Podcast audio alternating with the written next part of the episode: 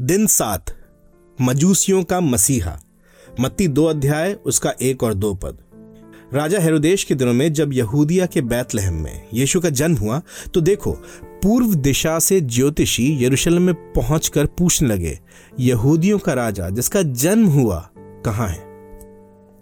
लूका से पृथक मत्ती हमें यीशु से मिलने आने वाले चरवाहों के विषय में नहीं बताता है।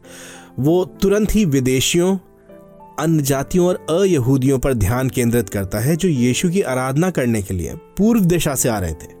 इसलिए मत्ती यीशु को अपने सुसमाचार के आरंभ में और अंत में, न केवल यहूदियों के लिए, वरन सभी राष्ट्रों के लिए एक संप्रभु मसीहा के रूप में चित्रित करता है।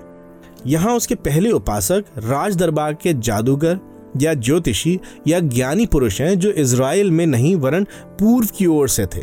संभवतः बेबीलोन से। वे लोग अन्य जाति थे और पुराने नियम के अनुष्ठानीय नियमों के अनुसार वे अशुद्ध लोग थे।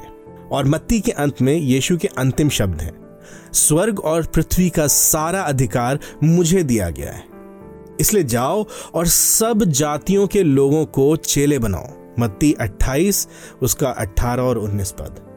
इसने ना केवल हमारे जैसे अन्य जातियों के लिए द्वार खोला कि हम मसीहा में आनंद मनाएँ, परंतु इसने इस बात का प्रमाण भी जोड़ा कि वही मसीहा था।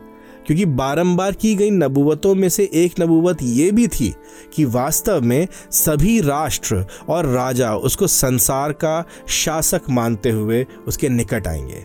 उदाहरण के लिए यशाया उसका साठ अध्याय और उसका तीन पद। देश देश के लोग तेरे प्रकाश की ओर और राजा तेरे आरोहण के प्रताप की ओर आएँगे। इसलिए मत्ती यीशु के मसीहापन के लिए प्रमाण जोड़ता है और यह दिखाता है कि वो मसीहा है, एक राजा और प्रतिज्ञा की पूर्ति करने वाला। मात्र इज़राइल के लिए नहीं, किंतु सभी राष्ट्रों के लिए। और अधिक बाइबल आधारित संसाधनों को प्राप्त करने के लिए आप हमारी वेबसाइट पर जा सकते हैं मार्ग सत्य जीवन डॉट कॉम।